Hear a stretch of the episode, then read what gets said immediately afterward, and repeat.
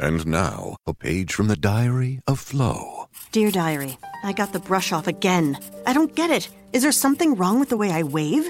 Elbow, wrist, elbow, wrist. Why won't that little basset hound acknowledge me? I'm friendly. I give everyone peace of mind when I protect their homes through Progressive. He should be jumping for joy when I walk by. Save an average of 17% on car insurance when you bundle home and auto through Progressive. Maybe it's me. No, it's him. Progressive Casualty Insurance Company and affiliates. Discounts not available in all states or situations. I know you guys have been waiting on this episode of the Lo. It's been like five days. I don't know what happened, man. Uh, but we're back. So the first two rounds of the playoffs been wrapped up, and the conference finals is coming up. Man, we got a lot to talk about. Lo, introduce yourself. Yo, what up, podcast people? It's the one and only legend of winning, aka Low. Back with another episode of the All Top Podcast. Jeez, why do you introduce And, everything uh, like a YouTube video, man? Yo, can I can I live? Can I breathe? Can You gonna I tell them get to drop a like on the video? What else, Can man? I- Subscribe to I the channel. A second, bro. Hit the um five. Actually, you know what? I don't know how people like consistently stay updated with this stuff, but yo, shout out to y'all who are updated and, and always rocking with us and stuff like that. And uh this is the episode y'all been waiting for, cause I see y'all on Twitter hitting me up. This is what y'all been wanting. This is what y'all been waiting for. So go ahead, agent. Since it's your team, introduce us to the topic. All right. Uh, first thing I want to say is before we get into that, yo, the amount of people that have been hitting me up throughout the week, like, "Hey, yo, agent, where's the motherfucking podcast?" I'm like, God damn, yo, Lord, just the numbers is growing, man. It's making me excited, yo. All right, the Raptors. We'll, we'll get serious, though. Going up against the Cleveland Cavaliers, man, they lost, and and Game Four was worse than Game Three because Game Three was close, and DeRozan got benched, and there was people arguing that DeRozan got bailed out and he was performing horribly. He had an atrocious plus minus on the team. Really, everybody else had a decent plus minus. DeRozan had like minus 24. Game four comes around, right? And DeRozan gets ejected from the game. And I feel like he wanted to get ejected because he almost didn't want to be there for the most embarrassing defeat in Raptors history. Look, I drove downtown right just to get the vibe. You know, I was at Jurassic Park just taking a look at things and it, people were leaving by the third quarter. Everybody was just sad and their, their heads were down and some people was taking off their jerseys, man. And, and I'm here to let everybody know that DeRozan let the city down. And for all that he's done, he needs to know for this moment, this year, and everything that's worked up to it, is he let the city down. And of course, it has a lot of people asking the question, you lose to LeBron three times in a row, what gives? So first thing we seen was uh, Masai Ujiri drop Dwane Casey, who, by the way, Lo, on a very separate topic we'll talk about later, got the most votes for quote unquote coach of the year from the different coaches in the league that voted.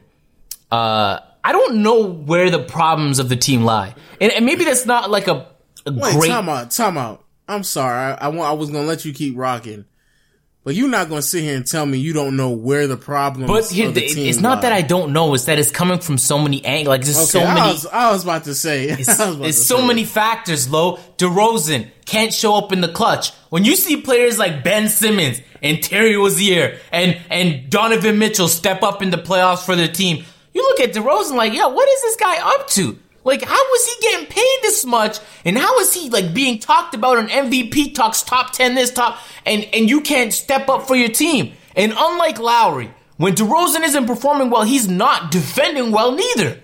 And while Lowry could shoot threes, play defense, set charges, he gets to hustle plays, DeRozan is only ever offense. And when that's not there, he is officially useless to the team. DeRozan is the main issue on the team. I think one of the issues that people refuse to acknowledge is Dwane Casey as well. There was times where you have to trap LeBron on the last play, especially considering he inbounded it on his own corner. He had to run full court. You have to trap in that situation. There's so many mistakes that were made. In game four, Lucas Nogueira was on the court and the Cavaliers went on a massive run immediately. Lucas Nogueira has no offensive ability. They were throwing doubles and triples at other players just so they could stop the Raptors offensively. But most importantly, Lo, I think the biggest problem is defense. You had players like Kevin Love and Kyle Korver and George Hill who uh, either weren't playing like George Hill in the previous series until late or played horribly. And they were coming back and playing with all kinds of confidence. And so I think that's what this comes down to, Lo. More than anything, is do Cavaliers have an infinite amount of confidence when they're going up against the Raptors? And the Raptors just, they don't have any, they don't believe they can win. The only players I saw performing well, Lo, were the new players who haven't lost to LeBron yet. CJ Miles was out there just hooping, doing his thing throughout anytime he got minutes. The guys who've been beaten down and lost to LeBron in the past, they just went out there and looked like they were defeated. The exclusive, uh, the exception being Jonas Valanciunas, who was, by the way, playing fantastic. That's what I think the main problems are. I think DeRozan is going to get traded. Uh, Dwane Casey has already been dropped. Chances are Jerry Stackhouse is going to be promoted to head coach. We'll also talk about that. Low man, I gotta know. All right, the Raptors get swept back to back years. It's the third year in a row though that they lost to the Cleveland Cavaliers. What would you say are the main? Jeez, what the fuck? What, Low, I'm listening to an echo. You just take off your headphones. No, that's you because I, I, I'm definitely Guarantee it was that. not me. But go ahead. What's the Raptors' biggest problems? Look, because you definitely said a lot of stuff that I, I just disagree, and maybe we just watched two different games. But um, you know, I, I guess that's the reason why we have a podcast. So f- first and foremost, I want to get a couple things clear. Wasn't wasn't I? And I'm not trying to basically say I'm I'm right or wrong, but wasn't I one of the very few people who continue to question Dwane Casey as a head coach? You weren't the only one, man. Even people I know. I. I'm not. I'm, but uh, basically, was I was I not questioning Dwane Casey as a coach? So are you saying he's the main problem? I'm just asking you a question. All right. Am I? Was I? Yeah, you were. I was Okay, too. okay. Everybody was. Nobody was saying okay. was. I'm just I'm just saying it because I, I want to be clear about because it. Oh, the reason why I'm doing this because I want to just kind of lead up to something, right? Because, like you said, this has not been a one year thing, right? Like, there's no rhyme or reason why Toronto consistently over the last five years continue to drop the ball, and so when you look at what's been going on over the last five years, it's always something that kind of brought up, that was consistently brought up. And I think Dwane Casey and his lack of coaching ability was consistently brought up in, in- with the conversation. So that, that part isn't new. And that part should have been addressed. However, there's other concerns with this organization that I feel like people need to talk about. So if we're going to talk about just this series alone, before I tackle the bigger picture here, um, DeMar DeRozan was atrocious dur- during the series. Defensively, he had mental lapse. Offensively, he, he still fell victim to traps certain times. And like you said, if he's not making the shots, then he's a complete liability on the floor because he doesn't space the floor out, so he doesn't help out spacing for the team. Defensively, he just isn't there either. And so there's just no need for him on the floor when he's there. And it's easy for the defense to react to his style of play because, especially when uh, Valanciunas is on the floor, because how limited of a, a player that he is offensively. So that was, that was probably the biggest thing from a player perspective that I saw. Valanciunas defensively was horrific. He, he, could, he couldn't move no, on a pick stop. and roll. I, I, nope, nope, no, no, no. fact- be- what no. game did you watch? I Serge watched. Ibaka uh, I was watched, horrible I watched, defender in I that watched- series. I, and I'm I'm going to get to Serge Ibaka as well. but Jonas was playing for, for he was playing average. The fact that you used the word horrible is crazy. Go ahead. yeah, on the on the pick and roll, he was horrible. Um, Jonas was horrible on the pick and roll. When the pick and roll, when the pick was set, he wasn't. Yeah, like, it was almost like he didn't even like attempt to go up and attempt to like defend any three point shots.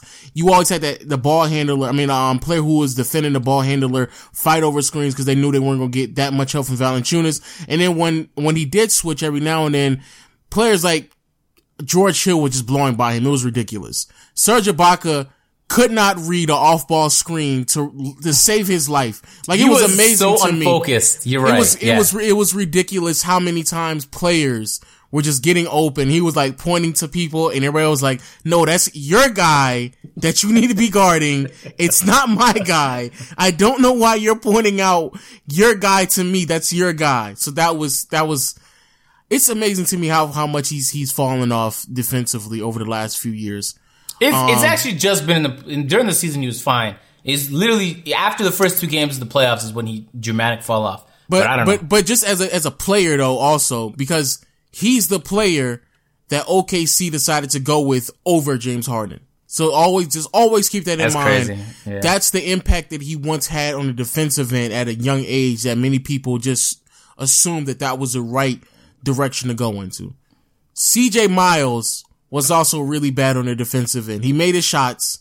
He gave some effort, but it was very obvious down, down the stretch, the whole, the, way that they organized the offense for the Cavs were to switch the pick and get a switch on the pick and roll from OG to CJ Miles and force OG to keep on Clay, um, not Clay, but Kyle Korver because they knew they were never going to leave Kyle Korver over, open. A few times there's miscommunications. LeBron is just getting to the rim. Ridiculous. Um, OG played fine for, from what I expect out of a rookie guarding LeBron. And the rest of the role players really didn't show up every now and then. There was moments I actually enjoyed Kyle Lowry. So that was, that was also good. And, um, Dwane Casey, no adjustments from game to game, which is ridiculous. His, his play calling out of timeouts were horrific. And the offense for the, for the um, Raptors, it seemed like there was no direction. I, I disagree At with all. that. I think he did have adjustments. I Uh, just think that the mm, players no, no, lack didn't. execution. Okay, I mean, if, right, if that's what we're doing, then fine. Okay, so fine. So now we get to the bigger picture, and this is when I really get in my bag real quick, right? Toronto, it's it's it's funny because not too long ago we had this conversation about how the Hawks were one of the worst ran organizations, or they were they were poorly managed because they they had been stagnant for years, and how you just you blew off the idea that the Toronto Raptors might have been in that same situation. Well, I'm here to tell you that they are. They're And- not. No, no, I no, They're they not. are. No, no, they are. They are. And the reason why I know they are is because they have been easily either the most or the second most disappointing team in the last five years. You're missing the point though. You're you're basing I'm, your not, I'm, level. not, I'm not missing the point. I'm not you missing the are point at all. because when No, I no, made no, that judgment about Atlanta saying they were running on the same spot, it was because they weren't adding pieces to make improvements. So what you're doing right now is and you're what, judging and, the what, Raptors. and, what, and what did they added? What did they added? what you're doing is you're judging the Raptors based on the result, which is that they lost to the Cleveland Cavaliers once again and they got sweep. I'm judging teams based on the process of how they're building their team. Did they make improvements over the offseason? And if they didn't, then yes, it is a wasted year. So just like, for example, but, the but Houston- no, but Atlanta did add pieces. They added Paul Millsap. They added DeMarre They Carroll. had They him. They've been had him since time. It's exactly like the He Houston was only there Rockets, for three years. The what are Houston you talking Rockets- about? Man, shut up. say- he was there for three years, agent. Let's he say the Houston three years. Rockets lose to the Golden State Warriors. That doesn't mean they were a disappointing team because they still made adjustments and added to the process. And so they're not running on the same spot. They added Chris Paul over the offseason.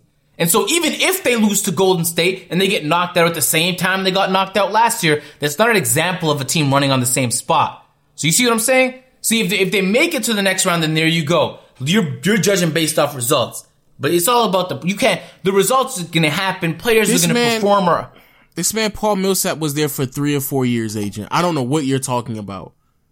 They they moved on from Jeff Teague and, started Dennis Schroeder, and even before Jeff Teague, they had Mike Bibby before Jeff Teague came in, and then they let they could have easily overpaid Josh Smith, but let him go, and that that kid that actually came out to be one of the better decisions that they made. And then they brought in Mike Budenholzer. They they were making moves over the course of them getting to the point where they were a 60 win team. Because when they were a 60 win team, that was not the same Joe Johnson, Josh Smith team that they had a few years prior. It wasn't with Larry Drew at the, at the head coaching spot. They, they made moves. Y'all are basically the same spot. I don't, I don't care what you think or what you No. know. Y'all No, are the same spot. But here, That here's, here's, here's, here's, here's, here's the reason why y'all are worse though. Here's the reason why y'all worse because let's let's let's keep it a buck. So now now you sit here and say that some of the stuff isn't Dwane Casey, even though it a lot of it is. Dwane Dwane Casey, um, he's a he's an overrated coach. His whole year about how Dwane Casey should be uh, a, a winner of Coach of the Year. I would even go as far as saying he shouldn't even be a top three candidate for Coach of the Year just because they changed their offense to a, a style that almost every other team is running. Dwane Casey is like five years behind now when it comes to coaching offenses about, oh, we gotta move the ball more and we gotta shoot threes. No shit, Sherlock. Like that's what everybody else is doing. You're mad behind. Everybody else has been doing that. So that, there's one thing. But then, even if you want to say he's bad or if you want to say the, the, the, the players are bad, Messiah is the one who's overpaying them, right? You're missing. You're, you're Oh, eliminating whoa, whoa, context. whoa, whoa, no, no, no. Let's no, let's bring in context because Messiah's been there for five years, right?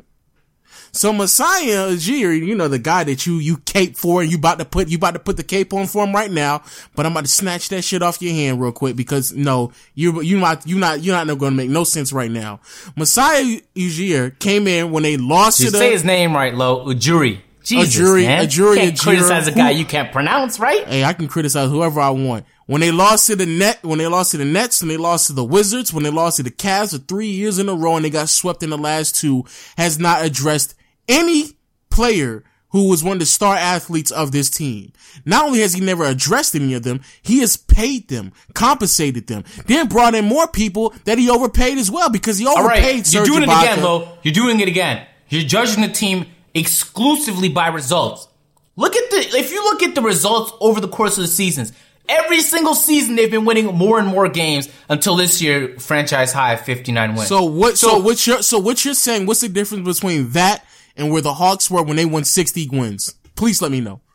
Because it's, I'm talking about gradual improvement. And what you're the mentioning, had improvement. that's- They no, got to that's 60 different. wins. Ever How? since Masai came to the rap, you can't even begin. He's the last person you begin to pin. Now, whether Dwane Casey should have been fired, I think that's questionable. But if you're talking about everything leading up to, on top of moving an immovable contract in Andrea Bargnani, which Bird, it was almost like the Omer Asik contract. It was the one you couldn't get off, and he got it off right? On top of the fact that you move a player like Rudy Gay, and now you have what people would assume now you're bombing with Kyle Lowry and DeRozan, but then he built on that team, right? And so he even talked about this in his press conference today. Is he's hesitant to make he was hesitant to make moves, big moves like firing Dwane Casey because the Raptors didn't strive off pure talent. They don't have KD on the team or Stephen Curry. They strive because they had team chemistry. And so anytime you're willing to shake that up, you're risking what made the team successful. And so the reason he left it intact and the reason why you're criticizing him is because he did see noticeable improvements year over year in the season, but not in the playoffs. Now, Lo, you gotta tell me, what does a general manager have to do aside from put together a good roster if every single year they crumble to the same guy? What could Who's, he who do? who's who signed? Who who signed DeMarre Carroll? That's that was his biggest mistake, and of course you brought that up. You're not gonna bring up the other signings, and he was able to offload that contract to the Nets. Okay, let's let's bring up the other contracts then. Who signed um Jonas Valanciunas to the contract he has right now? That's not a bad contract. Fifty million a year. for- That's the perfect contract. No, no, Jonas. seventeen million dollars a year. All right, it went up since last year. Who signed? Who It's- signed? Who signed Serge Ibaka then? What are you, What are you trying to say, Lo? I'm saying y'all got like three or four players who overpaid on the contract on the books right now. But that's and that's you where you're moving context. So I was watching First Takes today, and I'm glad uh, uh, Kellerman, Max Kellerman, was doing a good job of providing context. He was explaining part of the reason why it's difficult to get players in teams like Toronto, and he brought up some stuff that I didn't even know players were like that that burden players. And of course, one of them is, and because maybe I live in Canada, I've never had to not deal with it. Is customs. Every time you travel somewhere, you're going through customs. He brought up the fact of, of course, the weather. NBA players prefer to live in better weather, and of course, he brought up the fact of taxes. Low, un- without a doubt, teams like Toronto or even smaller market teams like the Memphis Grizzlies are going to have to overpay for players. Now, I don't know if you want to pay a 40 million to Mike Conley, right? That might be pushing it a little bit. But these cities aren't So always going to so be like so, LA. it's- so it's so it's okay to question Mike Conley's contract, but it's not okay to question 40 million. That is 30 very different 30 from what you're saying. It's okay to question. Well, Mike Conley's better than everybody on this team, so not that much. Sure and he also, is, and also, he's not. Mike Conley? Oh, oh we, we're definitely about to set parameters today, agent. If you don't think Mike Conley You is better think than Mike everybody, Conley is better than everybody on the Raptors, Low? Are name, you out name, of your name mind? Me, name me the player who's better than Mike Conley on your team right now. I would have Lowry over Mike Conley. Shut period. the hell up. You don't know what you're talking about. I do know what I'm talking anyway, about. Anyway, anyway, yes, Serge Ibaka receiving 20, 23 million You dollars just talked about setting parameters and If immediately if- if transition. 20, 20 no, because this is my point. This is what, what my point is this. You cannot go five consecutive seasons and it not be partly the general manager's fault, partly the coach fault, and also partly the player's fault. And so we already. Know, I don't. I I've questioned Dwane Casey, so I'm not even really going to spend that much time on it because. I Okay, think I'll it's give you this obvious. before you continue. If after what happened this year, three times in a row, Masai Ujiri doesn't move either. La- I think Lowry is an immovable contract. Doubt he moves, and I don't honestly. You wouldn't even want to move him. I think he does what he needs to do. If DeRozan doesn't move, then we start to look So at so yo. so then so so then we get to the point of who wants DeMar DeRozan for 27 million. So that's why last, because really, think about it. DeRozan has a lot of flaws. He's not a great defender. He also, uh, offensively shown that he's inconsistent at times. He's a scorer, but he works in certain offenses that prefer isolation style. When you move the ball around and you kick it to DeRozan, he's looking at the ball at the three point line and he doesn't really know what to do sometimes. And that's why I brought up Wiggins on the last podcast because although he has potential and he's younger, Wiggins has a lot of similar issues in that he's not a good defender. He's inconsistent offensively, although his scoring output, of course, is a lot lower than DeRozan.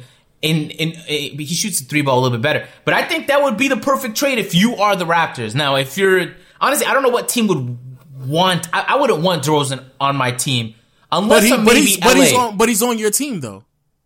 I get that. But if I'm another team and you know in basketball in 2018 is three point shooting, moving the ball around, you see the teams that are winning championships like Golden State, you know what the formula looks like. You see what Greg Pop is doing with the Spurs and everybody is poaching Spurs uh, assistant coaches and left and right. I, why would you? So but- all I mean all all you're basically saying is he's an immovable contract. That's basically what you just said. no, sat there DeRozan is not immovable. Kyle So Lowry is. which team? Just name me at least one or two teams I, that he I could think. go to. I think That, the it- that it would, Timberwolves that maybe, it would make sense. It don't make no sense for him to go to the Timberwolves. Let's keep or the buck. Lakers because they have a lot of cap space. No, it does And- not. Uh, You so you're just you're just you're just randomly saying names. No, I'm not right because they not only do they have a ton of cap space, DeRozan is from Compton, so he's from but why LA. would the Lakers want to put him on the team? the Lakers have enough space for two max guys. If But why would use- they want him Guys, though? Wait, wait, wait. I'm about to say if they don't use any of that for a, a quote unquote star player, then they're bugging. And chances are, well, we'll see how things play out. But if, if Paul George opts to go somewhere else, uh, Demarcus Cousins is a free agent too, right? But he's Yeah. injured, so I don't know who's going to want to take a risk on him. They might like they might be in a situation where it makes sense to make a trade and give Raptors some younger pieces or a pick or something like that for DeRozan, depending on what their goals are. And there's never going to be a perfect answer. Even when you see finalized even- trades in the NBA low, we can sit here and criticize. Well, that didn't even- make sense for that team. But right? even even even if they even if they were to do that, agent, y'all would still have to get a bad contract.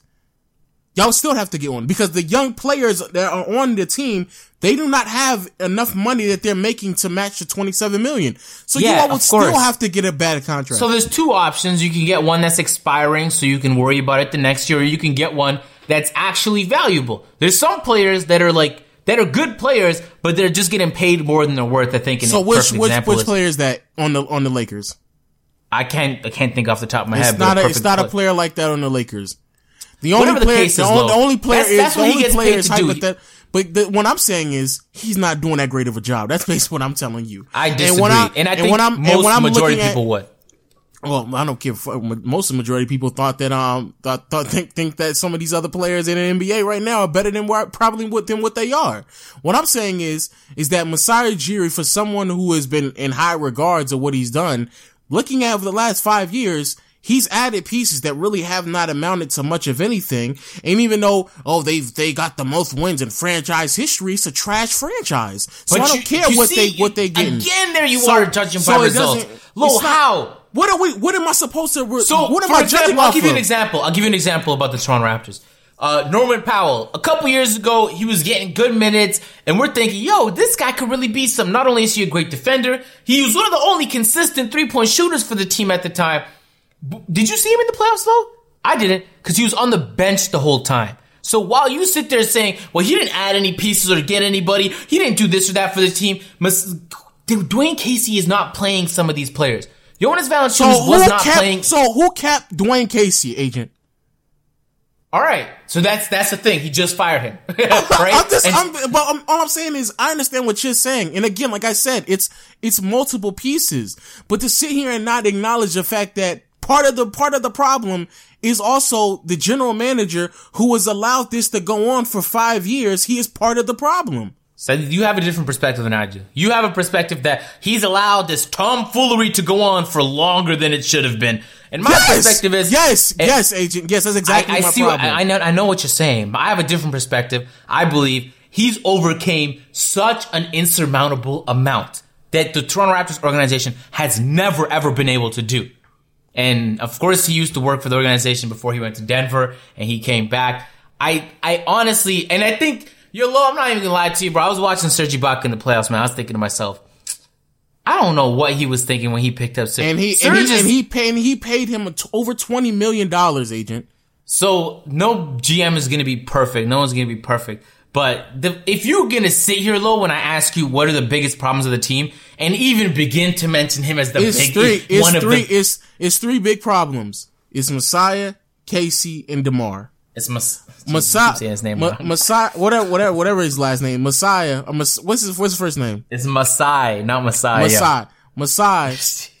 Messiah has made multiple mistakes, such as also also giving Valanciunas that contract, even though Biyombo would have been a better option for them. How? Def- defensively, Look, defensively, see, that's and I'm, on I'm the gonna check you right now. Allow me to Defensively check you. and- defensively and on the boards. He's going to give me you to what, you. what you need. What does Biyombo do that He's Lucas Nogueira doesn't? I'll wait. He's a better defender. No, he's not. Because that's Yes, exactly. Lucas Nogueira. No, no, no, no. So why Lucas was it? So why? So why was it? So why is it that he didn't have an impact on the floor, agent? Why is it? First of all, y'all have like re- miscellaneous pieces that you swear up and down is really giving y'all that much bench depth, but then in the postseason they don't show up. So that's one. Two, y'all were literally relying on half of the season for Fred VanVleet to come along, and then once he started coming, you're like, oh, that's the X factor right there. You was even going as far as almost saying it in the first round. Three, I'm looking at this roster, and this is where the roster comes into play bruh, none of these players are really that good. And my whole, the purpose that I've, I've really been garnishing over the last two to three months now is that maybe, maybe really and truly as basketball fans, our standards have probably lowered. Because there is a stretch of years where players were entering the NBA and they're just not that good. And DeMar DeRozan is one of those p- players where we have consistently allowed a lot of his mistakes to not go underneath the radar, but we've pardoned him for a lot of his mistakes and his flaws in his But, games. okay, so I have a question. And I'm not even going to challenge you on that. I think you're right about a lot of that. Yeah, yeah. And, What is- Oh, go ahead, go. Go ahead, go. What is De- DeRozan? I think in a lot of ways like Stephen Curry. He's great at some stuff, but he has Please incredible This is- flaws. this is a the terrible- only problem this is is, terrible. the Golden State Warriors compensate for Curry's flaws, right? What is As- Curry's as- flaws? as a defender, they lace him around with people that not only could help him out and rotate properly, even though he can't one on one D up players like uh, Chris Paul or Russell Westbrook, right? He'll get blown by every single time, a lot like DeRozan does. But DeRozan, like, do you see what I'm saying? Well, But, but, but have- what else? But what else is his flaw? You, our def- on ball I think defense. honestly, that's his that's his one big major Okay, flaw. Of course, DeRozan That- has that's- the additional that's the- flaw. I'm gonna say, I'm gonna say that's the difference. It's one I, thing, and so I'm not, on I'm different ex- levels. I'm not saying DeRozan's as good, but I'm saying it's a lot like the same. Well, DeRozan not, doesn't not, have it's not a lot. It's not a lot the same because I, it's one thing to say that Curry, and this is the reason why I want to. I'm check. I'm checking you on this because it needs to be very, very understood. Curry, when he entered the NBA, definitely had a lot of flaws, but when he grew as an individual, a lot of those flaws either dissipated or minimized outside of the on-ball D, but even off-ball defense, he's much better than what's he, what, what he once was. DeMar DeRozan over the last three to five years has been practically the exact same player.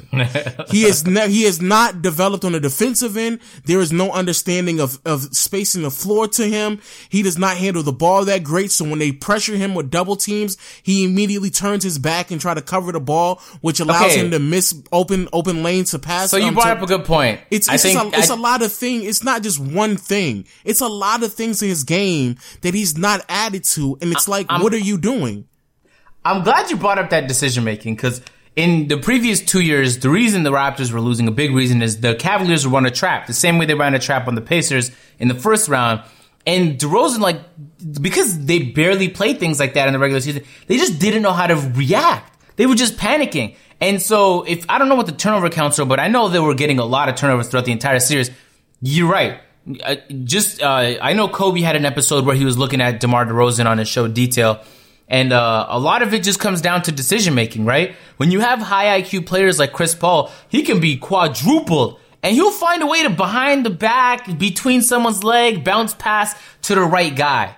And so DeRozan doesn't ever do that. He often makes a bad pass, like an inaccurate pass where a shooter is completely thrown out of bounds or it's it thrown, thrown to his feet and he has to hop into his, like how do you hop into a shot when the ball is thrown to your feet? And that happens so much times through the Wizards series. It wasn't just a Cavalier problem. I'm happy you brought that I up. must, it, it A lot of happened, it happened, happened last year with the Bucks because they were double Yeah. teaming him too, and he still couldn't find. And- it was ridiculous. and the Heat as well. Yeah. So I'm, I'm those are things that he's had to deal with for the last two to three years, and he hasn't been been able to develop it. And so when I sit here and I when I, I put this on Twitter too, I'm like, yo, I'm I'm looking at a lot of players, and I it's like it's a lot of the stuff they they're bad at, or a lot of things that they just don't do. We just uh, we've just like we've been like it's okay that he doesn't do these things, or it's like we've just made it acceptable, or we just allowed some of that stuff to go underneath the radar because we get enamored with a lot Doesn't of James Harden? Okay, so Same same thing. Ja- this is the same thing with James Harden. Same thing with Westbrook. It's, it's, it's a lot. It's a, it's a lot of players who do this. But what However, you're asking players to be low is is a complete player. Like how there's only I, a no, no, no, no, no, no, no. I'm not. I'm not. Because like you just sat there and said with Curry. Curry, I'm not saying that he has to be a perfect, complete player and play defenses at an elite level as well. But what I'm saying is certain ball handling and decision making things that he had to grow from, he was able to grow in the beginning of his career because the same passer that he is today was not the same passer that he was in the beginning of his career. I'm saying with DeMar, damn, if you not at least knock down some threes, or damn, at least play defense, or damn, at least anticipate the pick and roll. Like these are things that you have ne- like these are consistently the same things that you have never been able to grow on. And so I say all that to say this, cause I feel like we've lowered our standards. Five, seven years ago, cause I think this is a, a very, it's somewhat of an acceptable comparison. Five, seven years ago, five, seven years ago, Joe Johnson was not Wait. viewed as the same as the same as Demar is right now. But I believe Low. Joe Johnson five seven years ago was better than Demar. Yo, I I just I just saw a report, man. This is is I, people people at least a handful of guys listening seen this. Apparently, Ujiri stormed the locker room after Game Three and was screaming at Dwane Casey. Let me tell you what the report said. According to multiple sources, the confusion and subsequent lack of execution on the final play was another log on the fire. After the game, Ujiri stormed the Raptors dressing room at the Q, just out of sight of most of the players, but not out of earshot, and rebuked Casey in the coach's office for failing to double team James. That's that's so at least he knew, right? I know a lot of people on Twitter were pointing out like that had to be a double team there. Who was it? Uh, uh Steve O'Gallagher, Dev, an NBA 2K Dev. Low was he broke down the play and was like he should have double team. Beat ball breakdown, pull up the. He said he should have double team. Everybody was in consensus. So I mean, just just I don't know. It's kind of different from what you're saying, but I thought it was fascinating. yeah, but I mean, but again, I, I don't. I think at this point, everybody knows that Casey just isn't as good as a coach as people try to make him out to be. I mean, he made a mistake. He just Jesus flow. No, I'm just- You I'm gotta just- jump to that. no, no, I, I, no. I, I think that's a fair assessment. Casey's So just what not would that you, what good would you say coach. he is? Like top three, top five, top ten?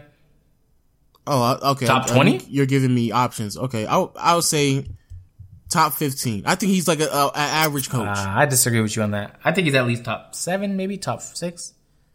Absolutely not. no. I guess we'll find out, low, because he's fired now. Uh, I'm about to Stackhouse say, seems I'm about be to say the, he's fired. And there's other teams who who need a coach, and I don't think nobody's going to hire him. And again, I, I think, disagree with you on that. or he, I don't know. If they do, uh, we'll, we'll see. But I feel again, and I'm not trying to go back on the Casey thing because I think we all just agree that he should have been fired. Is that when it comes to coaches, I it's fine that they get fired, but I just feel like we should we should it's fine to question other aspects of the team. But yeah, Casey and his some of his adjustments, his decision making, and and just the play calling, and I consistently saw it, especially after timeouts. And he just didn't make any. There was no plays that were being called at all after timeouts. It was ridiculous. But back to the Demar Derozan thing, because these these are the two things. Demar and and and um Mas- Masaya, whatever the- whatever his name is. Masai. Say it with me. Lo. Masai. Masai. those two, I can't, I cannot stress enough that we cannot allow them two to get off the hook. Because again, I can't. I, no, no, no, on, okay, Let's no, no, no, no, no, no, no, I'm no. not doing this again. No, no, because no, because no, because you cut me off. When I was trying to make a really good point. All right, go ahead. Because because with Demar, I feel like especially this year, we have put him on a pedestal, or at least attempt to, or at least hear the cries of uh, Toronto fans about how good they were this year and how much they changed. And oh my god, it's a new team, man. Shut the fuck up, bro. Like if you don't show me what you about to do.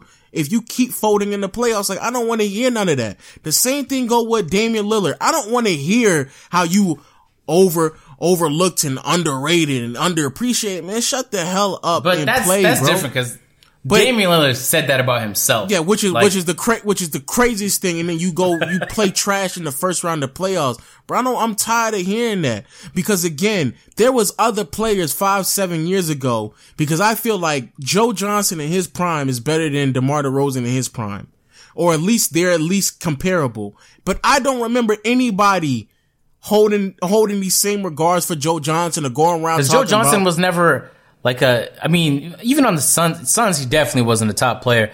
But even No, but when he was in Atlanta, he was a 25, he was a tw- 23 to 25 mm. point scorer, shooting splits Yeah. better, shooting splits better than DeMar DeRozan, was a clutch player as well, and I never heard anybody say anything about how, oh my god, y'all disrespected Joe I mean, Johnson. you're you're using a little bit of hyperbole. I heard a bit, but you're right. It's not as much. but as you hear nowhere near as much as right now. And so if we gonna keep doing all this stuff for them, bro, we either A, you need to start playing better, or B, don't get upset when we start talking about other players before we talk about the, the Toronto Raptors or what's going on up there. Because bro, I'm, I'm just tired of hearing that. And I don't think there's nothing that they can do. I think when you get, when you give DeMar DeRozan a 28 year old shooting guard who can't shoot threes, who don't defend, who's not the greatest playmaker. When you give him 27 million, bro, that's dead. There's nobody in the NBA who wants a player like that. I don't, I don't believe personally. When you sit there and you give, um, Kyle Lowry, who's in his thirties, over $30 million, bro, there's nobody who wants that. Serge Ibaka receiving over $20 million. Valanciunas receiving over 17 or around 17 million. There's no one who wants that. And y'all is nothing that y'all can add to this team outside of the piece that y'all have unless y'all are trading. And cause, cause next year, even with, um, who, who's coming off the books next year? Nogueira's coming off the books next year. Um, Fred VanVleet, Fred VanVleet is coming off the bench, I mean, off the books next year as well. And y'all are already $127 million committed to the cap. Y'all are already over the cap. And so if it don't, if it doesn't work out, not only are y'all overpaying some of these players, y'all not winning, y'all not You're missing better. the setup. You're missing the setup. The whole point of re-signing those players is after 2020, everybody's off. And so it kind of just gave the Raptors a buffer So, period. but you, so you're basically waiting until 2020 though. That's not it. Cause it was, it was more like a buffer. Let's see if we can make things work with the core we have now, with the time we have. If we can't, then they have a chance to blow it all up and do something really new in 2020. That's part of the reason why Lowry and DeRozan both expire on the same year. Uh, Look, I, DeRozan I, signed, No, DeRozan has another player option at the end. Um, look, I, I would, I would, I would say that the Raptors. I'll leave it at this. I would sit here and say that the Raptors and DeMar DeRozan may have missed their window of opportunity, but that would be me assuming that they were ever good enough to even have an opportunity to be be the best team in the East. And I don't. And looking at the We're- way what, that they, what, what, what opportunity, Lo? We know they lose to Golden State regardless, right? I said, I said in the East. I said in the East. I, know, I get that, but all this criticism is coming because they couldn't make it out the East. Understandable. Like you, you It's got to not, at it's, some it's point. not. It's not just that they didn't make it. They got swept by a Cavs team that is getting Right. worse, while other teams in the East are getting better. That's another big problem. That this was How? it. This like is who? it. Who, who got better? You're not telling me that the, this, the Celtics got better this year. Of course, yeah, I saw that coming. You didn't. You're not telling me that Philly didn't get better this year. I mean, granted, they still got destroyed by the, but Yes, they got yes, better. or, yes or no? They get. They did get better. I mean, I didn't know if they got better. They were, they were just healthier. Yes, they got better. AJ, let me. I don't know why you, They're healthier. They I don't know. I don't know. I don't know why. back. I don't know why you're beating around the bush on this one. They, they It's got not better. beating no bush. They did because they, they, just added, didn't have bro, they- players they last added- year. Bro, they Robert Covington got better. They added JJ Redick to that team. Um, Sarge got better. TJ McConnell got better. Um, who else? Who else? I feel like they added. Oh, more imagine if I Bell- made that Bella- argument for the Raptors. Marco, Marco imagine Bella- that. Imagine if Marco I said Belinelli Van got- Fleet got better. Uh, De- DeLon Wright was definitely better. Imagine if I said that. Well, here's here's a difference. A lot of their young players that are getting better are their core pieces. You just name role players. I'm talking about their core pieces that are Well, getting that's, better. That's a silly thing to say because Ben Donovan Simmons- Mitchell wasn't a core piece until he became a core piece, right? What are you So it's not until you perceive him as a core piece until so that that judgment, that analysis is already out the window. He, nobody no, thought Donovan no, Mitchell was going to come because in. no, because there's a possibility for DeMar DeRozan to get better, but he's not getting better, and that's, That's part. Mean, and that's DeMar, part of the guy reason. you went to. But that's that's, that's the one. But that's no, but I mean, you can also say Valanciunas can get better as well. But Dar- De, but DeMar DeRozan being a stagnant player is part of the reason why y'all are a stagnant team. I agree, and that's It's- why he's going to get traded. And so I don't know who would want him. But and so when I when I'm sitting here and I'm looking at y'all getting swept for the second year in a row by the same team that lost Kyrie, and then I'm looking at other teams in the Eastern Conference become better while y'all are being stagnant. Again, I would I would say that y'all miss your opportunity to be the best team in the East or at least make it out the East. But that would assume that y'all were even good enough to be that team in the first place. Which looking at the way that y'all team is built, especially if you're relying on DeMar DeRozan to be the best player, that may not ever happen. So, All right, So, so, uh, so, uh, so, say, say it with me. Y'all are trash. And y'all, if you think No. that, and if you think, if you think the Atlanta Hawks are, were a poorly ran organization, despite the fact that they made the playoffs for 10 year, 10 consecutive seasons and they finally reached 60 wins and they finally got to the conference finals. If you think that's a poorly constructed team with a poor, poorly ran general manager, trust me, agent, you're going to be feeling like that in two more years when y'all can't do nothing and y'all just got to rebuild. Cause that's, that's, the, that's the next step. So now we're done the Raptors slander. Uh, Ain't no let's give slander. credit That, to the those Cleveland are those Cavaliers. are facts. No, ain't giving credit to nobody. Y'all trash. That's Relax, facts. Lo, calm down, man. What's Nah, up with y'all you, bro? trash, bro. Y'all trash. No, LeBron James was on some nut shit. He was uncontrollable. So you weren't expecting And- LeBron to do that before the series started? No, no, of course not, because he wasn't doing it against the Pacers. At least not like how they. It's not that he wasn't doing it. You that you he wasn't you weren't expecting LeBron to be a first and LeBron and let's also keep Was it a buck. LeBron hitting high post fades back to back to back to back? LeBron to was back, missing back three. LeBron was missing threes and free throws, and y'all still couldn't capitalize on that. Stop. We're done. Let's just let that go. LeBron, right? LeBron, that, that part played of the podcast. poor. no, no, no, let it go. no, because LeBron he he played. No, let's get something straight here. LeBron definitely had moments in that series where he was great. However, there was two of those games that y'all still could have won, and LeBron was not making he was any great threes. in all of them. Bro, LeBron, Even when bro, in that first game, even LeBron sat there and said himself that was his worst game he's played in a long time, bro. What are you talking about? All right, that's what people like LeBron say is when Ninja hops on stream and says, Bro, "Yeah, I'm this not man really the best. LeBron There's shot- room for improvement." This man LeBron shot three for eighteen from right, behind the cut yard, out, bro. Lo. This man Jesus, LeBron man. shot fifty seven percent from the free throw line, bro. Send that man on the free throw line and make him shoot three and shoot shoot the Ah, all free right, throws. Let me know when you're done, man. I'm gonna just be here. No, it's just it's just common sense stuff, bro. You right. Some of them players are in um with the um with the the Cavs, bro, they shot excellent. However, if Serge Ibaka leaving them open, of course they gonna shoot excellent, right? Like if y'all if y'all not if y'all not executing on the defensive end, of course they gonna get open shots and start shooting great from the field. But y'all couldn't even keep up the own pace that y'all had. That's also doing Casey. I don't know why y'all was running slow basketball y'all was like one of the more uh, uh, let me not say fastest, but y'all tempo definitely was up compared to other years and over the last five years, and y'all just slowed down. Y'all let LeBron dictate the entire um pace. And shout out to PJ Tucker because he also sat there and exposed y'all weak mental behinds yet again. He sat there and said like, "Yo, this is a team that." Once they lose to LeBron, they like, oh man, it's alright. It's LeBron. So it's cool that we lost, bro. That's them weak mental minded people. And that's something that yet again, what's his name? Not Messiah. What's his name? Whatever his name is, whatever the general manager name is. That's the general manager allowing that stuff to be a culture in y'all team, bro. Y'all team trash, man. That team trash. It's a shame. I can't even say there's any Hall of Famers on that roster too, because I don't even think there are. And, and Mike Conley's better than um Kyle Lowry. Jesus Christ, that was that was a terrible take on your on your behalf. So are you done, agent? You done crying?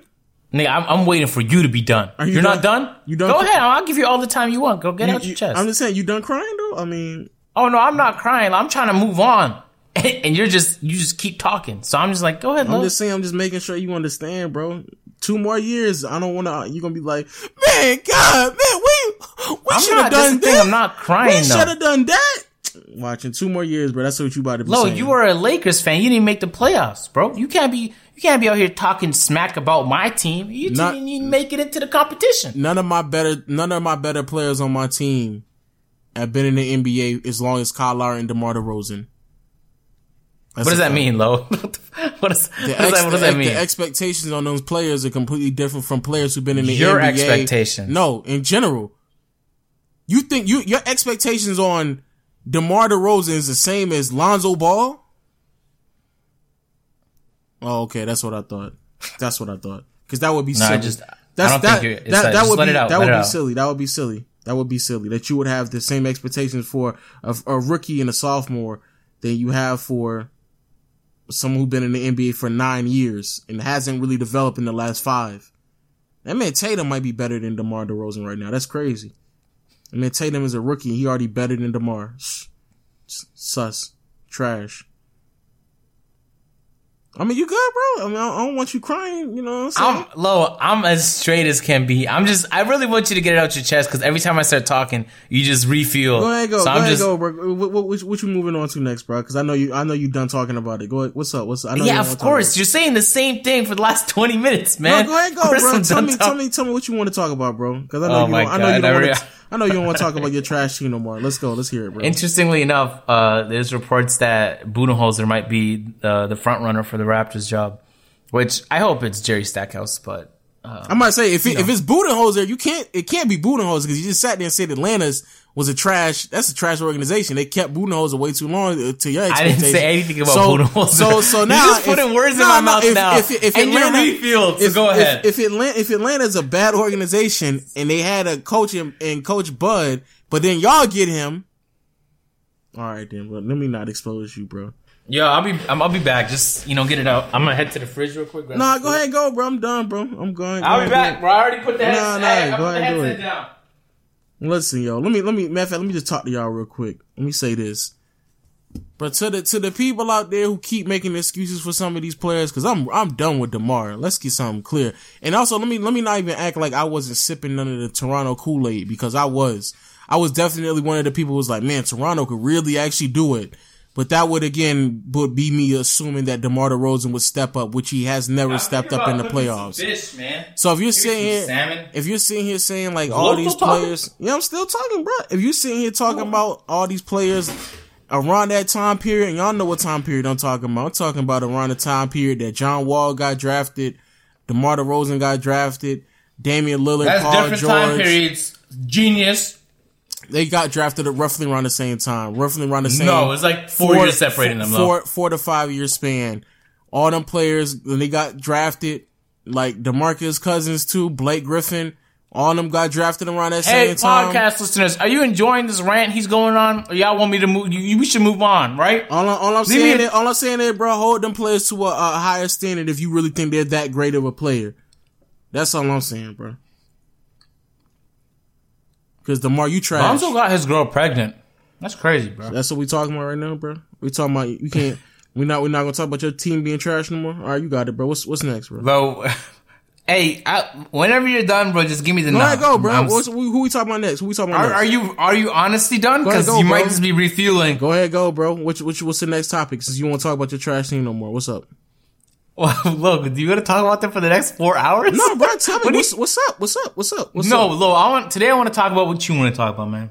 I want to. I, do I talk- do. I do want to talk about. Um, uh, I do want to talk about how the uh 76ers, even though they did, they they dropped the ball multiple times.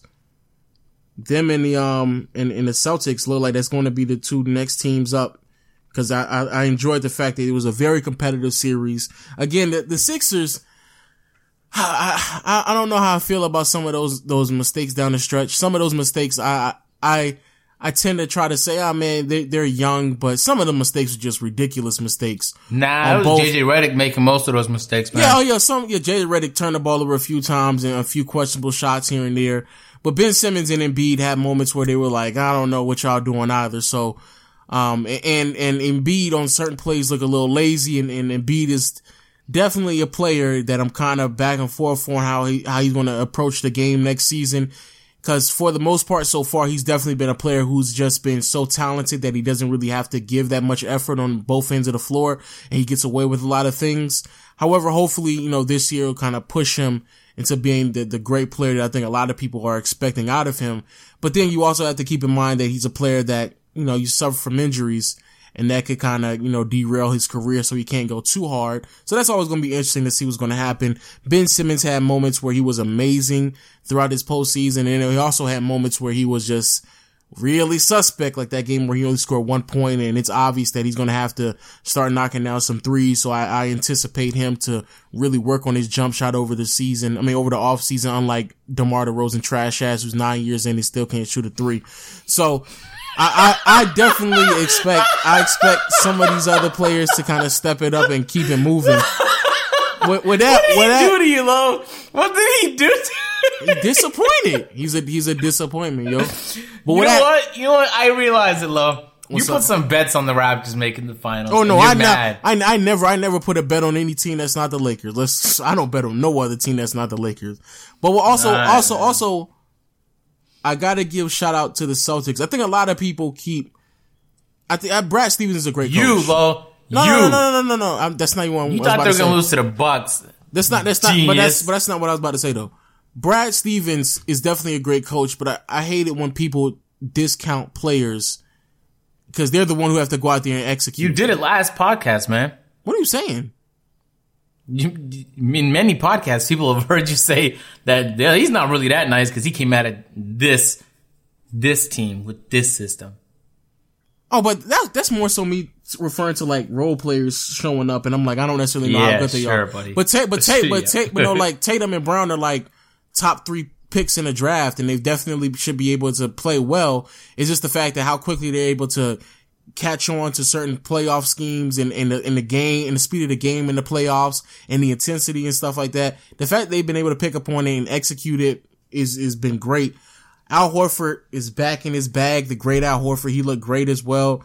And um, even though Marcus Smart isn't the greatest offensive player, obviously his effort on defensive end has been stupendous. You know what? I was watching those games, low. Marcus Smart reminds me a lot of Kyle Lowry with the worst three point shot. He, know he why. said so many. No, he's not. Marcus Smart Yeah, way let me more say it, effort, bro. Let me He gets it, way man. more effort on defensive end than Kyle Lowry does. I I disagree with that. Uh, You disagree that he doesn't give more effort than Kyle Lowry on the defensive end. No, you're mistaking energy for effort, my guy. Marcus Smart might flop around as much, but let me explain, man. When they're attacking the hoop, they're both really crafty. I noticed both of them, even if they have a layup, will jump into the bigger man to try and draw a foul, and they always do end up drawing the foul. I saw him do that multiple times over the course of the series. Of course, defensively, they're both good defenders. Uh, they both take in a lot of charges. They just always they're setting charges, man. Uh, and and being in the right place at the right time. And really, the only thing I could I could think of that is separate them is is that Kyle Lowry is a good three point shooter and, and Marcus Smart isn't as good as him.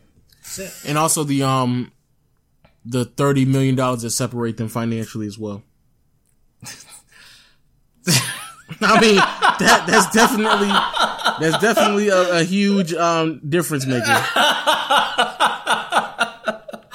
Low man.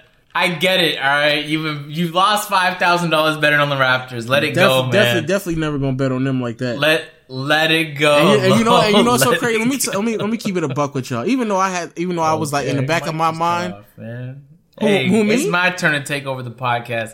No, no, I'll, I'll say, I'll say this real quick. I'll say this real quick. Oh. even, even though I had the, um, the, even though I said the Raptors are gonna make it, bro, I low key had, I low key picked the, um, Cavs to make it past y'all on our bracket. Oh yeah, challenge. sure. Yeah, no, I low key did too. Yeah, no doubt. On the, in the bracket challenge, go look at, go look at it, bro. I put, I picked this, the Cavs to be, um, beat the Raptors. No, you created different bracket. If I created four brackets, yeah, one of them will be right too. Low genius.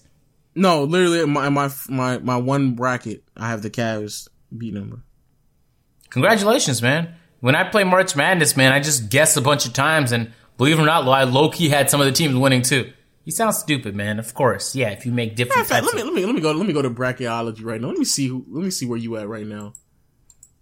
Yeah, I'm probably I'm probably up there. No, go ahead, go ahead, go, ahead, go ahead, go ahead, and do what you gotta do, bro. Say, say what you want to talk about with the uh the Celtics series, man. Celtics in Uh, six. I feel I feel good that I'm right about the Celtics. A lot of my a lot of my judgments about uh, playoff basketball come from the regular season. I know a lot of people hate, oh, but it's just a regular season and the playoffs is different, and everything that happened in the past is bound to happen again. But when I seen these Celtics work in the in the end of the regular season, even without Kyrie, man, I knew for a fact that that team was nice. Now I didn't know they were nice enough to beat the 76ers, who were on didn't they end the season on a 16 game winning streak? That I had no idea about. But if you had them beating the Bucks, you need to re- you need to reevaluate how you judge uh, regular season teams, man. Some people pretend like it has zero significance just because teams like the Raptors uh, end up choking even with a good performance. But most of the time, man, I'm telling you, bro, it adds up. Uh, though, I mean, unless you're a Boston fan, I don't think anybody had him moving to the conference finals. Uh, I'm really happy that they did. Uh, for multiple reasons, and I'm not even a. I actually hate the Boston Celtics. I grew up a Kobe fan, so I have no reason to like that team. But they're fun to watch. You mentioned Jayson Tatum, man. I have you. Is there such thing as a polished rookie? He looks like a polished rookie, low. Jayson Terry Rozier is hitting his shots. They just look like they mesh and the chemistry is on point. But more importantly, their defense was so fantastic. They were making the 76ers look like a look like a, what's that what's that thing you guys do in the United States low where like uh, little kids get get on these teams and then they just try and run the score up. What's that called? Uh I don't know what you're talking about right now. like it's it's not rep. It's not triple A rep. It's, it's like it's, there's a, there's a, somebody I don't listen to what I'm talking about. They made him look like a, a collegiate team. Let me put it like that. Like they would they didn't really belong there. They were turning the ball over left and right when it mattered, and every single time it was the Celtics swooping in, taking advantage. Like, I mean, you could argue some of their shots weren't hitting, but why weren't they hitting? They were closing out on most of the attempts. The rotations were on point, and this is a team led by incredibly young players. And there's there's a few veterans, you know, like Al Horford out there. It's just it's incredibly impressive, man. Low, uh, I was watching Game Five, man, and part of me was thinking, yo, it is not unreasonable to assume that this team can beat the Cleveland Cavaliers. If the Pacers were able to clamp down the Cavaliers, where really only was only LeBron scoring and, and making moves on the offensive end, And I don't see how this better defensive team in the Celtics can't do the same thing. Now uh, it could be a, it could be a situation where it's straight confidence, right? Now the Raptors got destroyed. Cavaliers have confidence and they're moving in, you know, sweeping. They have rest now. It could be that, but hey, I wouldn't be surprised if they took it to six or seven. Man, let me say that. I do still think the Cavaliers will end up winning, and then probably losing like five to the Warriors. But uh, it'll be a repeat of last year. It seems like. it seems like. Yeah, I don't, I don't. It wouldn't be surprising if the Celtics made it a little bit more interesting than I think a lot of people um believe. I think what you were trying to talk about is AAU. That's what I think you were trying to talk about. That's exactly what I was trying to talk about. Yes. Because I was like, I don't know what. They made him look like an AAU team, low out there just turning the ball over, throwing it against your teammates' back. You know, it's just fumbling with the basketball. The pressure was serious, man. Um, yeah, I, I- think that um, the Celtics are, are probably good enough to to make it a little bit more interesting, just because how well coached they are, and they have some pieces that be able to switch off on LeBron and give him some problem, and they're a very smart team. However, um, I think because how hot some of the role players got in the Raptor series, that's probably going to carry over to the Celtic series and it, may just start bleeding over. So I, I think that's probably the biggest reason why I think that um it's not going to be as close as it probably should be.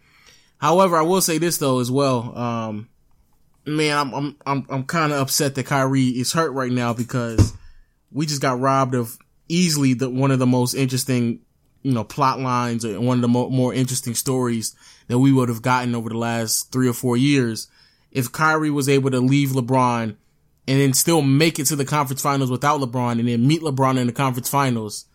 And then if he beat LeBron, That's a that's an overrated storyline, to be honest with you. that's an overrated storyline. You're crazy.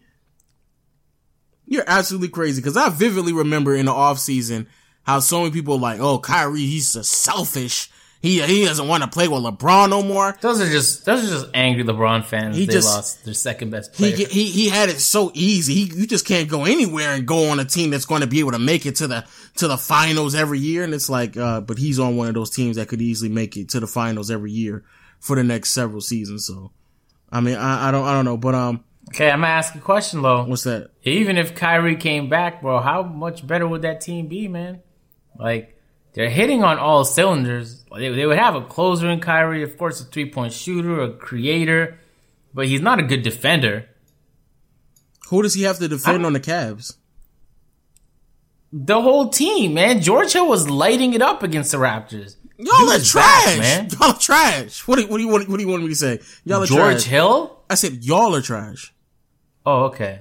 So you're just gonna you so basically you're saying Kevin Love, George Hill, Kyle Korver, they were J.R. Smith did great against the Raptors, but won't happen against the Celtics because the Raptors are trash.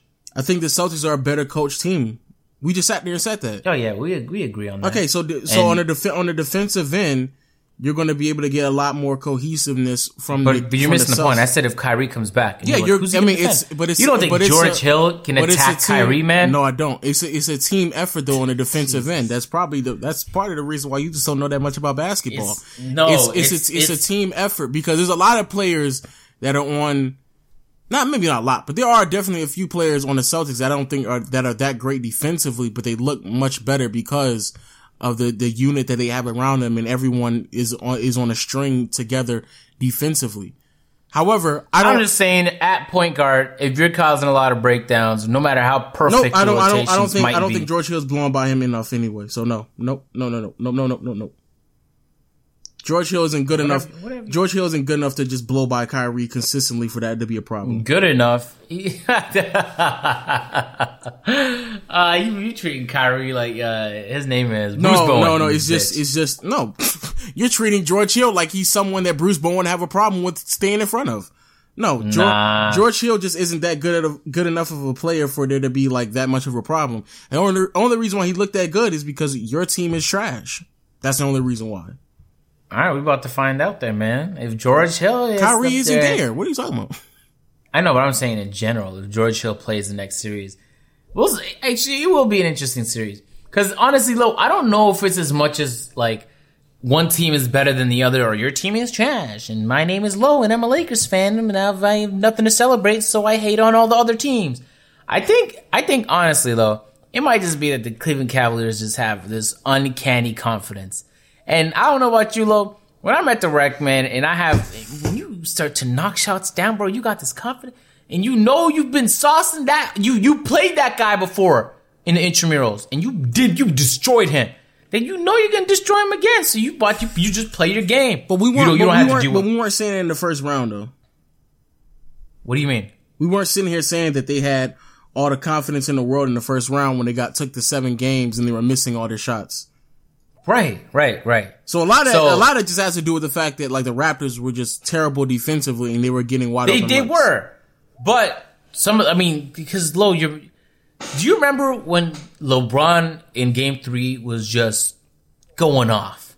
Yeah, but those, those are OG out, was- those are outliers though. Those are outliers. We're not talking. They're not outliers because his name is LeBron and he was doing it throughout the series. Where you were like, yeah, "How do you defend this guy? Like, what are you? do- You doing everything you possibly can." There's some instances, of course, where there was just breakdowns. Of course, a lot of it I think had to do with Serge Ibaka. Come on, man. That is that is that is poor analysis to just chalk that up to the Raptors being trash. George Hill's not going to cause a problem whatsoever. I disagree with you wholeheartedly. The second J.R. Smith, Kyle Korver, Kevin Love start hitting their shots, it opens up the world. And those guys, Kevin Love was playing like he might have been a Timberwolf again. You see him in the post low, just getting rebounds and pushing folks out the way. I mean, well, honestly, that, that, I, that, that happens when the, the game plan is switch on everything and put CJ Miles on Kevin Love. I mean, that's what happens. no, but that wasn't the only reason why, man. Come on, That was bro. them. No, no. Like, game. What game was that? Was game two or three when Kevin Love had a great Talking game? about outliers. Okay, all right. I mean, hey, man. I, I just, I don't, I don't think they're gonna have. I think the Celtics will put up a better fight than the Raptors, and that's, and that's. Obviously, the Raptors got swept. What what kind of standard is that, man? I mean, what? But what I'm saying is, if if you're going off of what you just saw last round, I don't think that's something that you're going to consistently see in the next round. That's what I'm saying. I yeah, so like this I mean the part of the reason why they won 4-1 against the 76ers is cuz the Celtics closed out and you know, they do a fantastic play throw it into Horford inside to seal the game. And it's like that's that's just imagine that, Lo. Instead of that VanVleet play where you throw it into five seconds left or you don't double team LeBron when it could be a game winner. Like all these mistakes Dwane Casey made late game.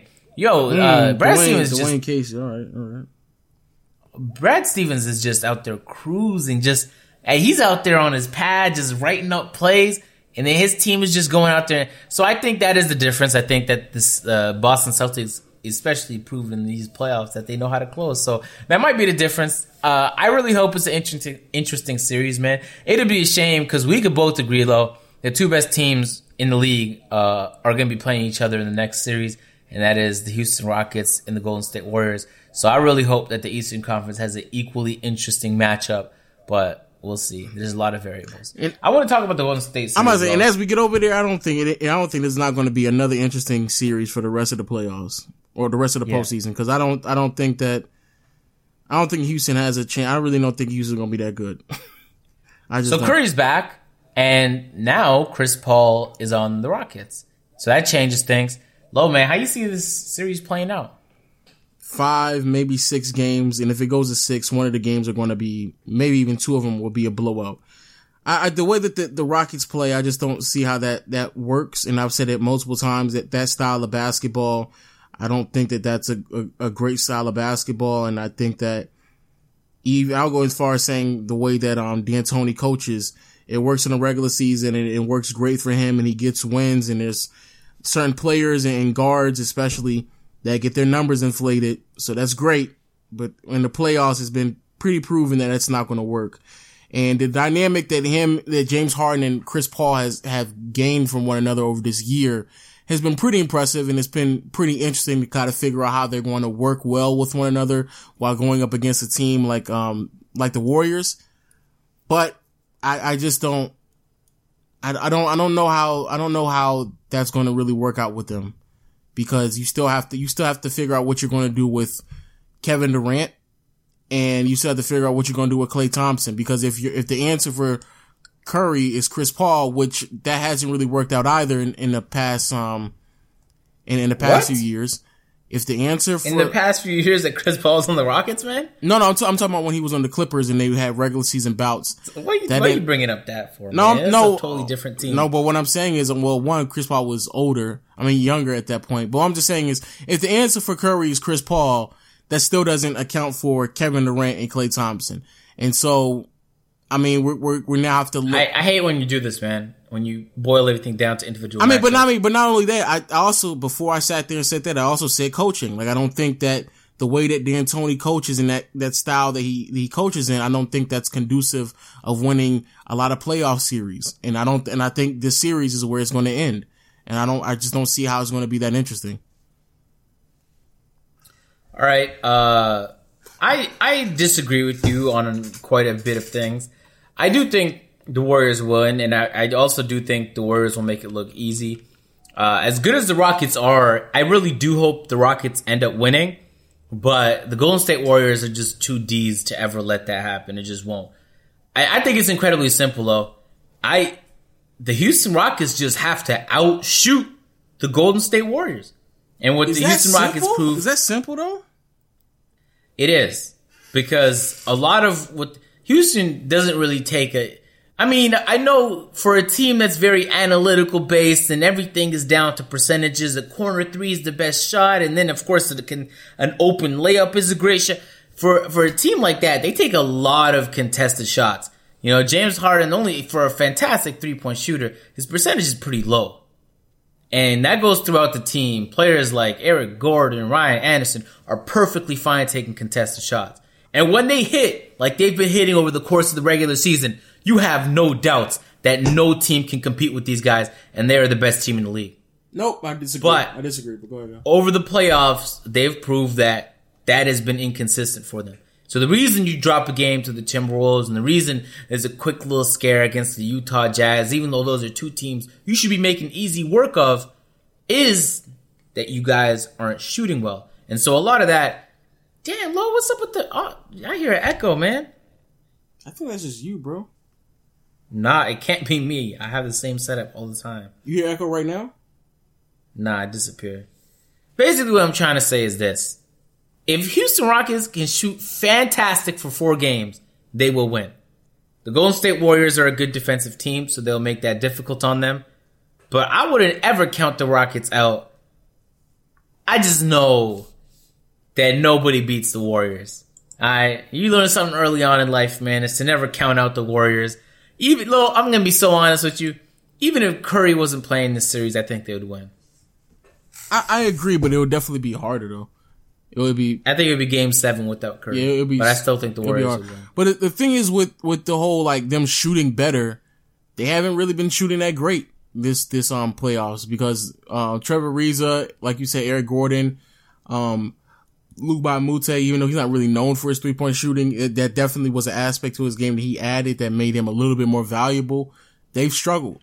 And then you have certain games where James Harden struggles as well from behind the arc. And so it can go up and down. And Gerald Green, he'll go up and down and hot and he'll go cold. And the, the problem with the, that style of play is just so dependent on James Harden and Chris Paul.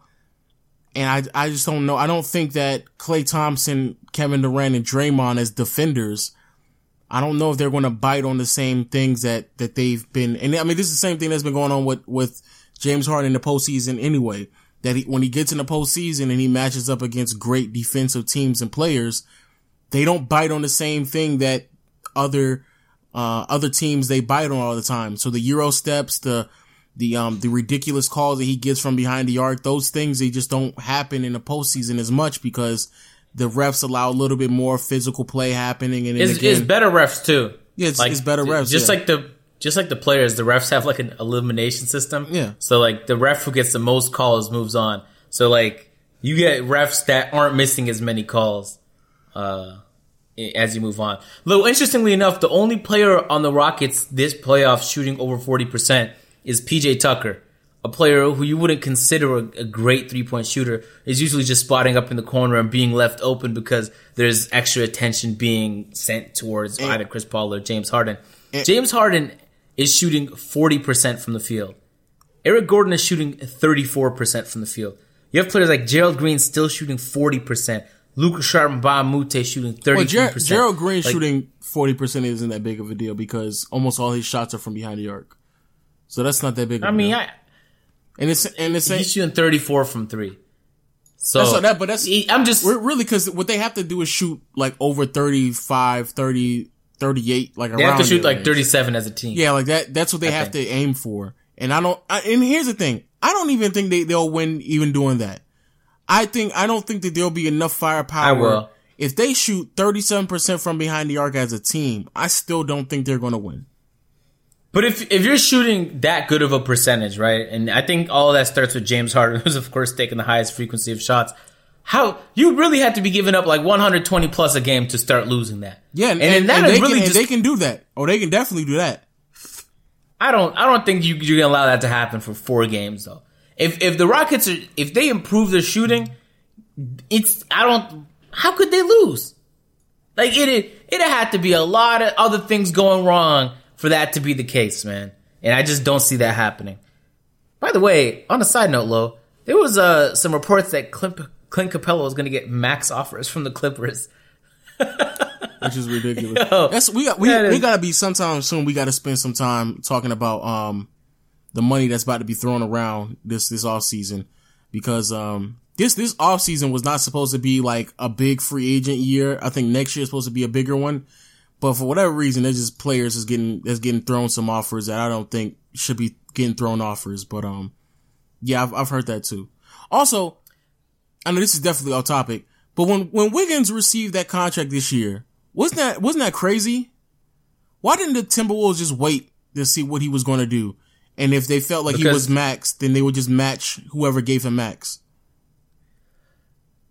It's it's for I think plenty. Uh, it I guess it's for continu- continuity, right? Like Nigga, if you fuck- got a guy, Wiggins, who cares about Wiggins? If he don't, if he get upset that we didn't give him a, an extension one year earlier, I, which I get that. Which low, which but low he believes he's a franchise uh, player. he can believe. And he so- can believe all he wants to. He may believe in Santa Claus. Right, I don't mean but I it's get that you think that. But if you're a team, you don't want to. You want to keep good relationships. So most of the time, they try and sign him as quick as possible. But sometimes it doesn't happen.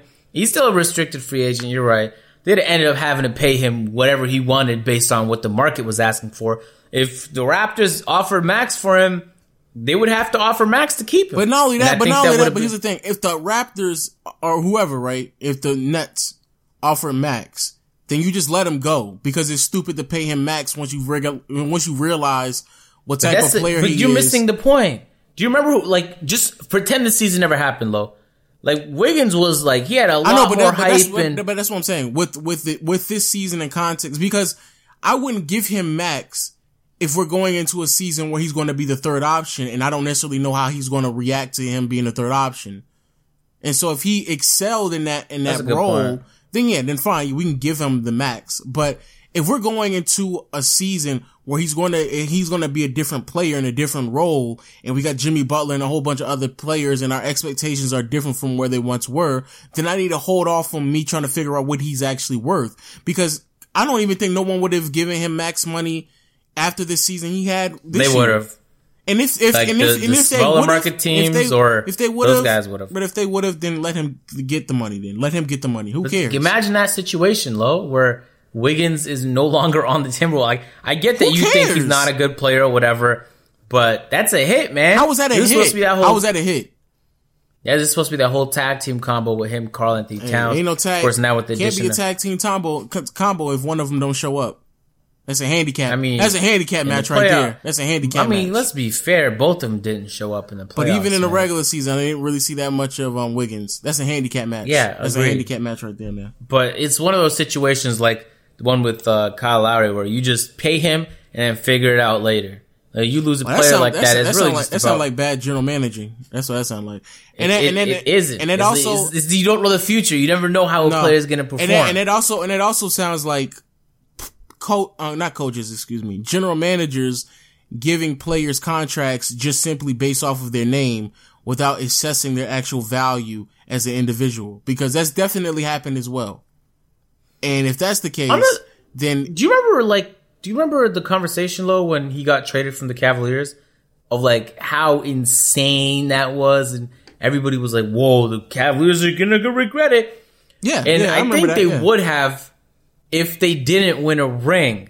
I think that kind of just alleviated everything. So had they not won the ring and came back from three one, it, it it would have been a catastrophic mistake to throw away the potential future of the team. Mm, I can't say catastrophic because that's. I mean, it's not like Wiggins is going to make that much of a difference. first overall pick, man. It's not like it's I mean, it's not like. Wiggins is going to make that big of a difference as the first overall pick. I mean, we we don't know what he'd be like in a in a different environment. He might be worse. case, He might be worse playing with LeBron. He might be, but he might also be better. I, I doubt. I doubt he'd be better playing with LeBron. I doubt it. I doubt it. Yeah, I doubt he'd be worse playing with LeBron. Because look, looking at the way he playing right now, I just, I don't know. Wiggins, I don't know if LeBron could save him. So I want to ask you because you asked the question to DeRozan. What kind of team would want a player like Wiggins? Um, a desperate team But like, give me an example of a team. like Detroit is pretty desperate. So Detroit, you don't think Stanley Johnson's doing it? no, exactly. Detroit's pretty desperate. Dallas is pretty pretty desperate. Um, Sacramento's pretty desperate. Those teams, they have they have Buddy though. yeah, and they're desperate. Put Buddy, But they have a player put, at put Buddy at the point. No, put Buddy at the point. He's supposed to be the next Curry, right? Remember that? Yeah, I, do remember that. So put him at the point. Uh, on, on that note, Lo, we, we both agree that barring insane circumstances, the Golden State Warriors are going to win. Uh, who do you have moving on from the Cavaliers series and in how many games? I got the Cavs in five. Okay.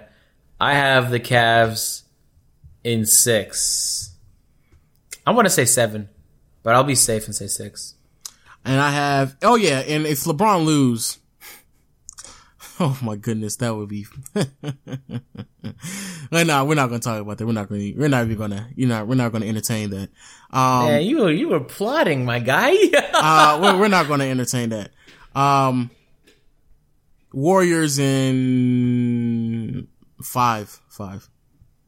I also say Warriors in five, uh, which is crazy. Uh, going into the season, I was really optimistic about the the Houston Rockets, but they haven't given me much to be optimistic about in the playoffs. And I, you gotta, you gotta convince me that somehow they'll just click and begin to shoot better as a team in the playoffs. And they might, you know, barring the, they might just step up under pressure and do, but I mean, it's the Warriors at the end of the day. You know, even if it gets pushed to seven, I still think they'll win. Assuming no injuries, of course. Thank God uh, Curry is back healthy. It'd be a huge asterisk on this series if uh, the Houston Rockets won, but Curry wasn't there, you know? Uh, yeah, it will be. Also, um, shout out to, shout out to Stan Van Gundy. He got fired. You lost your job. I actually like him, even though he did a bad job, I, believe. Told, I, I've been telling y'all, Van Gundy is, was not that good of a coach, or he definitely wasn't that good of a general manager. What do you think about Jeff Van Gundy? You think he could be a coach? No. Um, all them, all them older coaches from like the early 2000s to 90s, no, they can't coach in today's NBA because they, their, their mental isn't, isn't able to process what's going on in the league right now, apparently. So, but like this, this coach, like, how about Greg Pop? He's an exception. I mean, he's literally the exception. Well, I don't, I don't know about that, man. He is the exception. What? I'm trying to think of an old ass coach right now. You let me know when you think of that player, uh, or excuse me, that coach. Um, but yeah, I, I Van Gundy. Yo, what was that? What Gundy. the all podcast, man? Uh, Jesus. Van Gundy, try to sit here and make Andre Drummond Dwight Howard. Then got Blake Griffin. I guess he's supposed to be Hedo Turkoglu. Van Gundy still living in 2010. Van Gundy, get out your bubble, cuz you don't know what you're doing. Why? What is up with you today, man? I'm just saying, Van, because I said in the beginning of the season that Van Gundy, he's just not that good of a coach, man. He's just not that good of a coach. All right, I, I might agree with you after what happened uh, in in Detroit. And then, Did and he then, lose you know, his whole job? Yeah, he lost. He lost. He, he lost, lost his- everything. And that's that's a Okay. that's the crazy part too. Van Gundy in the middle of the season was like, right, I know y'all gonna fire me, so let me go ahead and just screw y'all over and get Blake Griffin. No, actually, I saw reports that uh, Jeff Van Gundy, like, surprisingly, wasn't like as much as you might want to pin it on him. A lot of people in the organization wanted to make that move. You mean, So you mean Stan Van Gundy? It was. I'm just telling you what the report said, man. no, but you said no. You initially said, you, you think said Jeff. You mean Stan Van Gundy? Oh yeah, yeah. Sorry, sorry, sorry. Because you'd think that like they would if they knew they were probably gonna move him the next year unless something interesting happened. Like especially if they don't make the playoffs, they wouldn't let him make a trade thrown away to That- buy that's not that's not the first that's not the first time it's happened because Isiah Thomas did the exact same thing with the Knicks, where they were they were on they were on the border of uh, trading Isiah Thomas, and Isiah Thomas was like, man, forget this, and just made I think he I think it was the Eddie Curry trade, and it was like, bro, this man this man just messing up the whole organization. But man, that man they fired this man after he done messed them up, so he doesn't even have to even deal with that mess. That's crazy. That's crazy. You know what's a because a lot of it take we take it as an L, but if you're fired in the middle of your contract, you are getting paid for work over the next however long your contract was for work you didn't do. Shout- we should be celebrating them. Shout- They're securing the bag. Shout out to Larry Brown because he definitely did the exact same thing with the Knicks. He got fired, and then Isiah Thomas was like, "Man, I don't." He got fired as a coach, and Isiah Thomas wasn't trying to pay him the money that he got paid. And Larry Brown was like, "Nah, you definitely gonna get this. Oh, you definitely gonna make these checks out to me. So I don't know what why you bugging." So yeah, shout out to Larry Brown. He did that, but um, yeah, Van Gundy got fired. So that's what's up. Indeed, he did. Uh, Low, I felt weird because I thought that, like, you know how the second, the first round ended? The second round was underway before the first round even ended. But this second round ended, and they, isn't there no games till Sunday, or am I tripping? Yeah, there's no games until Sunday, if I'm not mistaken. Why would they do that? Why would they, didn't- rush I the mean, because first they round? know- because they didn't know. Or the, some of the first round, some of the first rounds went longer than expected. So they they they're on a schedule, and so everything is kind of set up for just in case there's a game seven, then we push it back that far.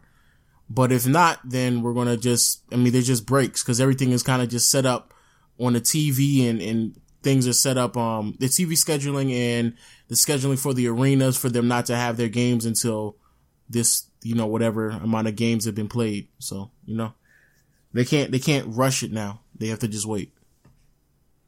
Yeah. Also, if that team has a, uh, if a city also has a team in the NHL playoffs on top of concerts and events, Yeah. like the, N- the NBA is basically putting the facilities on the spot. They're like, yeah, we're going to tell you a few days before we're going to host an event where 20,000 people show up to your facility and you guys are going to figure it out. All right, cool. Sounds good. Um. Oh yeah. Um. Well, we already said it, but Mike Mike Budenholzer got fired from the Hawks, and I feel like somebody else got fired. Coaches. Dwane Casey, we didn't talk about him. No, I mean we did. no, we definitely talked about Trash Casey. Um. Who else? I I feel like it was somebody else, but I guess not. No, there's no one else, man. So uh, I guess closing closing. I mean, the Knicks, the Knicks picked up a coach, but that's about it. okay. Oh yeah, the draft is uh, or not the draft. The lottery is Tuesday. Oh, really? Yeah, it is Tuesday. I sounded sarcastic when I said that. I'm actually interested. Uh, even though the Raptors haven't been in the in the lottery for a while. You might need to be because y'all trash. Are you done? Are we are, are we doing the podcast? Are we gonna give our um our highlight player? Lo, you gotta you gotta just say something positive about uh all the teams OG that got eliminated in OG, the playoffs. OG looked really good. As for, no, about the teams, not the players. Oh, about the team. I gotta say something good about the Raptors as a team. I, I, believe in you, man. You could do it. there's no way. Um, yo, uh, my highlight player of the uh, of the pod. Yo, low man. What? We're trying to end the podcast on a positive note. This is that's what the that's the whole purpose of the highlight player. What the hell? Any anyway, but Damn. before I was rudely interrupted, my highlight player of the podcast is um is Jayson Tatum. Man, he, he's been looking great as a rookie so far. You know, I, I definitely feel like this this year is something that people will reference when we talk about how great Jayson Tatum is or the career that he potentially can have, and we, we'll make, we'll be able to kind of go back to this um this se- this season and really get a better understanding of um the type of player that we we've seen created right before our eyes. Also, we didn't really talk about it too much, but Utah they did get knocked out, and um Donovan Mitchell didn't have the greatest series. Um, shooting wise, he had a, he had a stretch where he was shooting great. We really didn't even talk about that at all because Chris Paul had like a um a forty point, ten assist, zero turnover game to close out the um series. Uh, my highlight player goes to the Cavaliers role players Shout out to Chris for, Paul. I just thought about this. What, am I thinking? Shout out to for Chris Paul. finally stepping up in the playoffs. If they have any shot of winning a championship, they're gonna need all those guys to step up If they have every any single shot of game. winning to play a championship, Curry has to get hurt. Jesus, Lo, why you gotta see exactly when I try to end on a positive note? Lo has to say something that reckless. I mean, you're basically just lying, though. You talking about if the role players step up? No, I'm Nah. saying if Kevin Love, J.R. Smith, uh, Kyle Korver, Mm-hmm. George Hill, if uh, Larry Nance, bro, if that whole the entire team is, is clicking, if they step I'm up, just saying, if Lo. they step up, they still losing to the Warriors, bro. I can't give a highlight player of the day and make it positive no more. Right? You, hey, you if just you gave guys, a highlight. oh my god, you just gave the whole team, bro. I didn't give this podcast a nickname, man. You're trash. You know what to give. it. You know. What to I give, don't- you know to give him to him. You know what they do. You know what to say. I thank you guys for listening, man. If you guys Bro, haven't stop, already, stop. Yo, shout out to everybody listening to the pod. This is another episode of All Top Podcast, better known as La Raptors. you meant to say LeBronto? Jeez, you can't even get you. LeBron, y'all, y'all the LeBrontos? otherwise known as Lakers not making The the, playoffs in the next couple years. If if you guys enjoyed, Sweeps. Drop a five star. Hey, thank you guys for showing love, y'all the man. Toronto Sweets, bro. Y'all got y'all got two mascots. A broom and a dustpan, bro. We'll catch That's you guys crazy. later, man. We're out. That's crazy. I got you, man. I got you. Flo here with a really weird word buttery. Buttery? It's not quite butter, it's, it's more butterish. Or maybe buttery is like butchery or bakery, a shop that sells artisanal butter products. Dig in, America. Now a word that's even more weird. Flotection. Sure, it's not really a word, but it is really good protection for your new home through me and Progressive. No ifs, ands, or butteries about it. Sorry. Save an average of 17% on car insurance when you bundle home and auto through Progressive. Progressive Casualty Insurance Company affiliates and other insurers. Discount not available in all states or situations.